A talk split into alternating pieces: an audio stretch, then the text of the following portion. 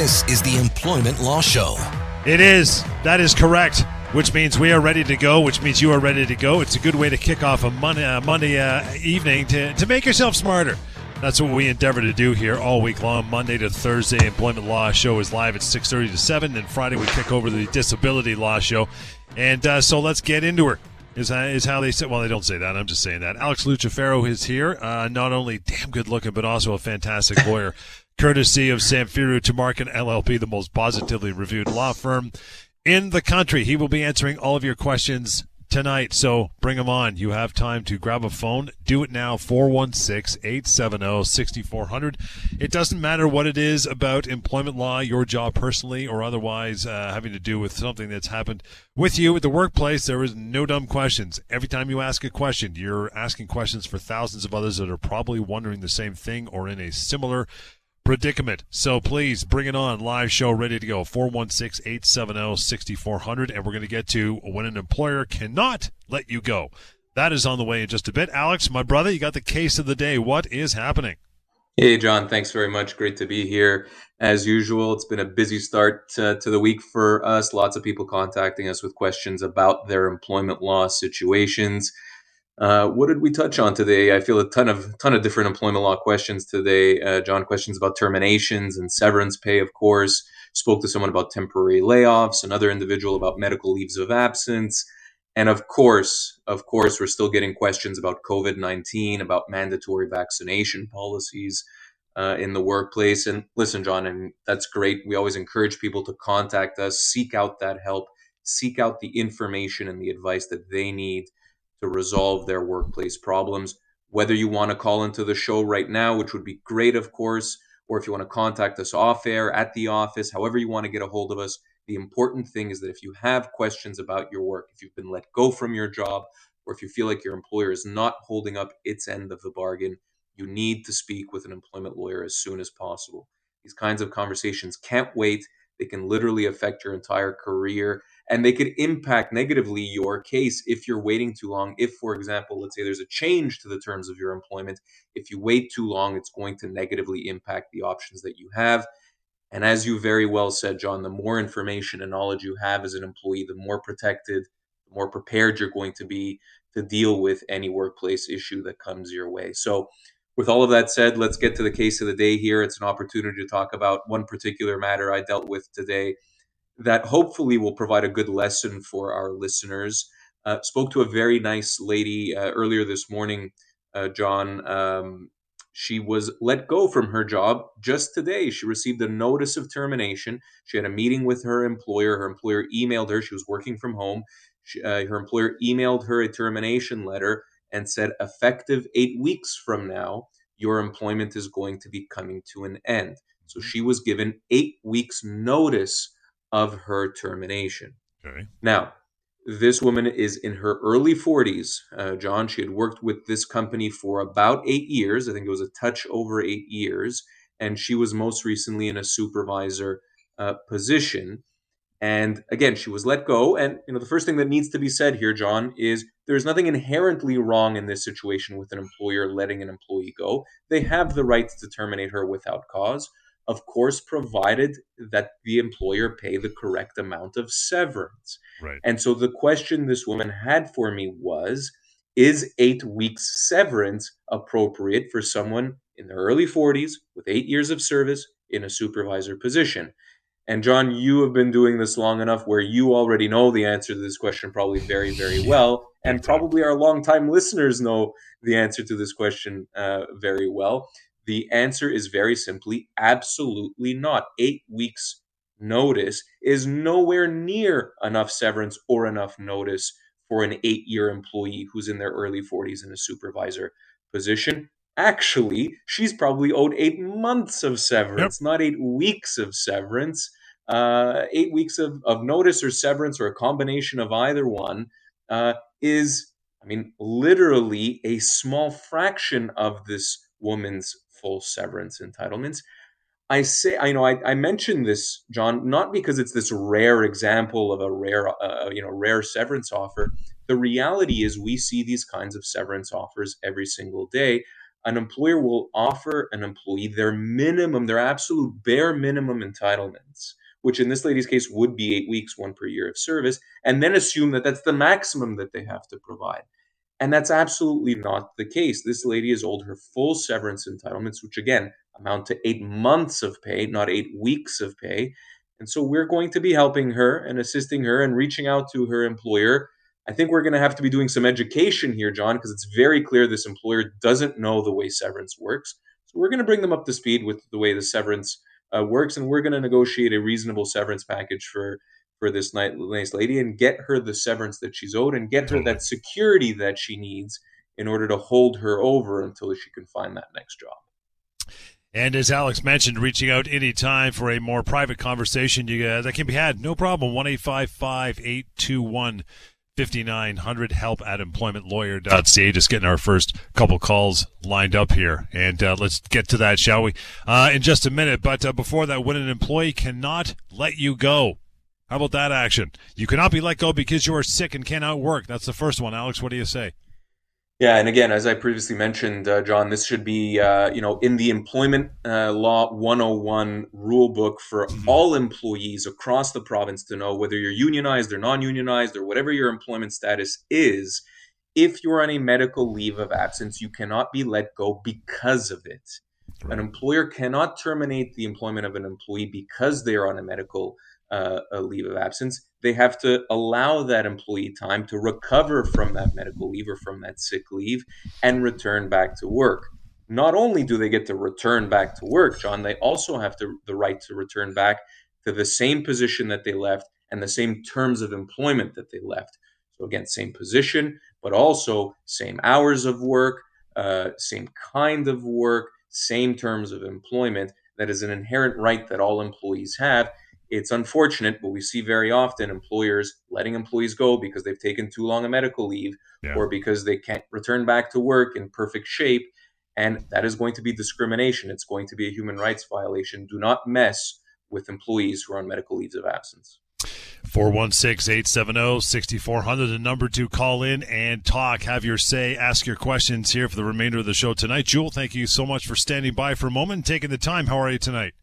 Very nice. And, uh, you guys are a great show, and I really listen. As, Appreciate it. As I can. Okay, the, John was talking about the uh, the uh, eight years the management position and the regular employee. What I have the impression that management position person has less credibility to fight back as opposed to regular employee.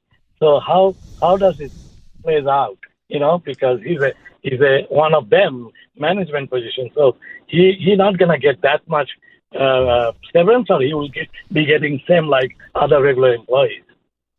It's it's an interesting question, Julian. It's actually uh, the opposite in non-unionized environments. You might be referring when you say management has, you know, potentially less rights or less options. It sounds like you might be re- referring, Jewel, to a unionized work setting where, of course, the union is governed by the collective agreement and they have rights and protections under that collective agreement, and management is simply uh, you know, a representative of the employer.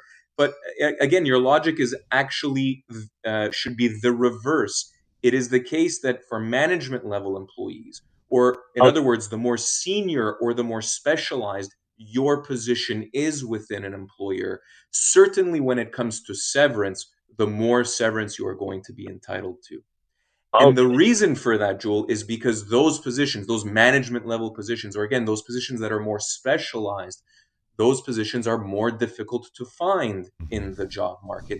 And ultimately, that is the point of severance. Severance is meant to hold an employee over until they can find new work. And so, if you are looking at a smaller job pool as a management level employee, or again, as a very specialized uh, employee, it's going to be tougher for you to find another job hence why you would be owed more severance. That's the way it works. Thank you, and good to know that. Appreciate your call, Jewel, and you want to uh, follow up at a later time, you always have the option of emailing Alex and his team, help at employmentlawyer.ca. The website, pocketemploymentlawyer.ca, and 1 821 5900. You know, on the first point about, uh, we talked about just before we uh, went to the phones, Alex, you know, when an employer cannot let you go, can't be let go because you are sick or cannot work your doctor, your medical team, they are the gatekeepers of your health, and it is them, them only, that have the the right to tell an employee if you can and cannot work. That could be two days, two weeks, two years. That's that's where you need to go, and that's you're safe as long as you have that, right? Yeah, that's absolutely right, uh, John. Your doctor is your shield that you can use against your employer if they are questioning you with respect to your ability to work or not. And again, we can be talking about a medical leave of absence where the employee is not able to work whatsoever, or we can even be talking about accommodations in the workplace. And it's important to remember in that respect that an employer has a duty to accommodate employees with health issues, with certain medical accommodations that need to be met. Oftentimes, again, we will see employers say, well, you can only return back to work if you're 110% fully fit, right? Let's say to a physically demanding job. And it's just simply not true. John, you can have some restrictions and you can ask for accommodation, again, as you put so perfectly, through your doctor. Uh, make sure your doctor writes up a note saying what you can and can't do. Again, your employer has to respect those accommodations to what we call the point of undue hardship. That is a very, very high bar. It has to be near impossible for an employer to accommodate you, for them to be able to say no to you. And so, again, this is a tool that employees have in their tool belt. Speak to your doctor. If you have some issues at work, physically or even mentally for that matter, uh, get a note from your doctor. Your employer has to respect those medical accommodations. No ifs, ands, or buts. And have you found in your practice, Alex, with, with matters of this uh, this nature, both employees and employers can get caught up in the fact that you may only have ten sick days, ten sick days, but that doesn't mean you can't be sick beyond ten days because it doesn't work like that. Absolutely, absolutely correct. And what you're referring to there, John, is well, then those ten sick days would potentially be paid sick days. Mm-hmm. Some employers uh, you know, have those kinds of benefits where you know you can be paid for a certain amount of time where you're medically unable to work. Uh, if that's not the case, you can still take that time off as an employee. You can still go on a medical leave of absence. Now, of course, that medical leave will be unpaid, so there's no obligation on an employer to necessarily pay you for that uh, time off. But again, you have the right to take it, and you cannot be punished or terminated for taking a medical leave of absence even if the leave is unpaid. Again, getting rid of a lot of confusion. We do every weeknight on this show. You have an opportunity to call in 416 870 6400. Short break right now. Pete, stand by. You, my friend, are up next. Your phone calls as well. Again, 416 870 6400. You got lots of time. We'll continue the Monday night edition. This is the Employment Law Show.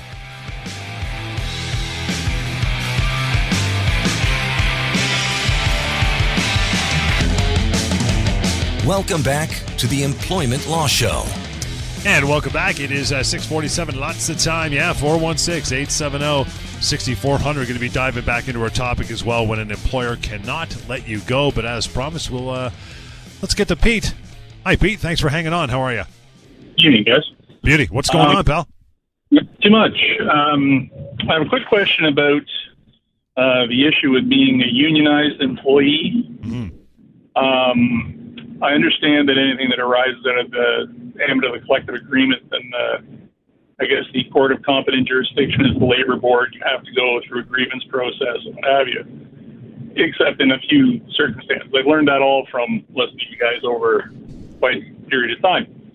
But one thing that's come up a few times that it sort of came up on a couple of callers ago is what happens if you have a human rights complaint that goes to the Human Rights Tribunal, does it not? Is it uh, is it arguable outside of the uh, union relationship with the employer, or no? Yeah, it's a great it's a great question, Pete, and you're certainly on the right track. And so, you know, to the first point you made, you're absolutely right. When we're talking about a unionized employee, uh, the union is that employee's legal representative. And the terms of that employee's employment are going to be governed by the collective agreement, which, of course, governs the terms of employment for the entire union and all its em- employees.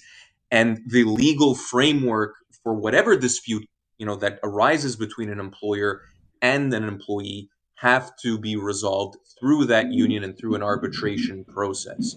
Now, and again, secondly, as you correctly mentioned, and interestingly enough, a human rights violation or a human rights claim is an exception to that rule.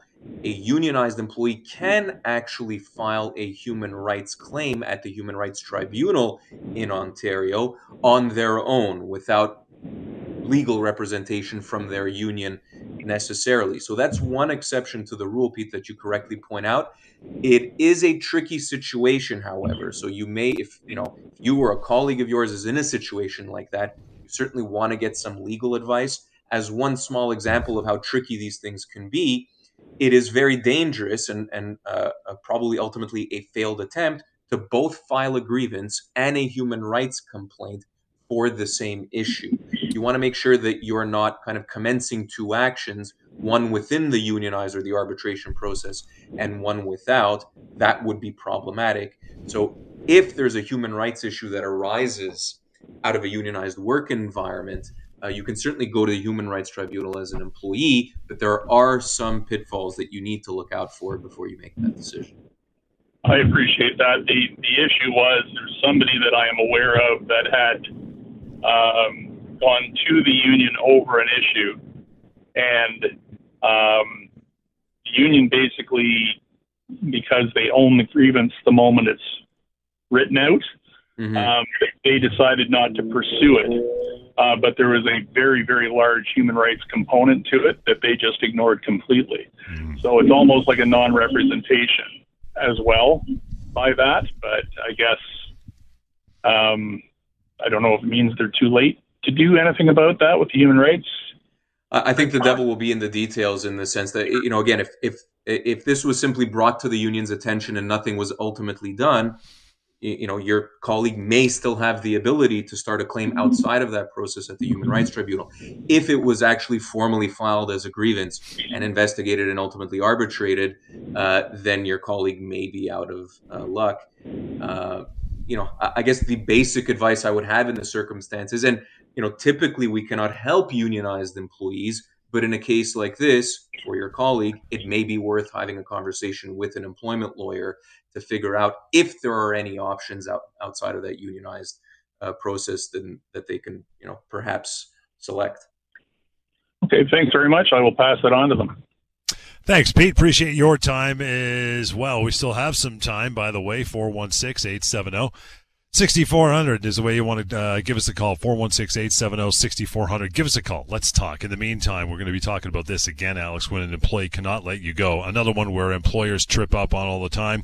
Uh, that is, you cannot be let go if you have a drug or alcohol problem. It's an addiction. Right? Exactly, yeah, and probably surprising to hear for lots of uh, for lots of people. But you sure. know, you've got to treat a, a drug or alcohol addiction issue very similar to the way you would treat any other medical disability, because in Ontario, at least, and I think this is generally true throughout Canada as well, John. Uh, drug or alcohol addiction has been found to be a disability, and therefore employees who have those addiction issues are protected under human rights legislation. It's not to say that they can cause a ruckus in their workplace if they're addicted to drug or uh, drugs or addicted to alcohol and put other people in danger and jeopardy but certain minimum rights and protections need to be respected for example and again to the initial point we were talking about here their right to take a medical leave of absence to recover from these addiction issues to receive treatment from these addiction issues Another right would be to accommodation in the workplace if they're dealing with these kinds of addiction uh, issues. You cannot simply let an employee go if you discover that they have a drug or alcohol addiction problem. They need to be accommodated either in the form of a medical leave of absence or with some other kind of uh, accommodation. Those are inherent rights that every employee has in the province. Now this one should be, you know, the top of the banner for "Oh, so obvious," but people still st- mess it up. Employers anyway. And that is, you cannot be let go for any reason related to pregnancy or parental leave, anything under that banner, right?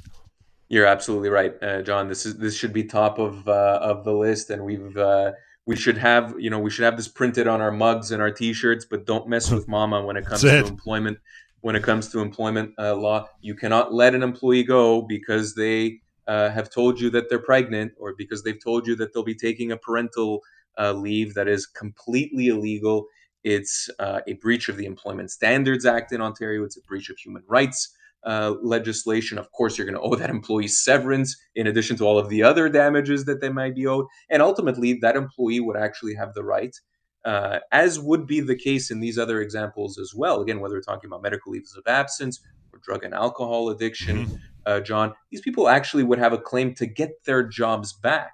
Yeah. Uh, it's the Rare. reason why this particular segment is called When You Can't Let an Employee Go it's because these employees have, again, an inherent right to their jobs because of their special status, whether that's a medical leave, whether that's a drug and alcohol addiction problem, or whether uh, they are pregnant uh, or on parental leave or maternity leave. These people have an automatic inherent right to keep their jobs, and not only to keep their jobs, but to also return to the jobs they left once they're ready to come back to work.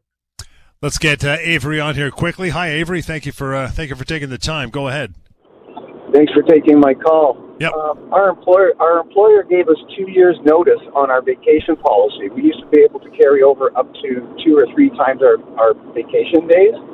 Now we can only go five days, and if we don't use it by the end of this year, we will lose our vacation. Hmm. So, is that can they take away the vacation money or just the time?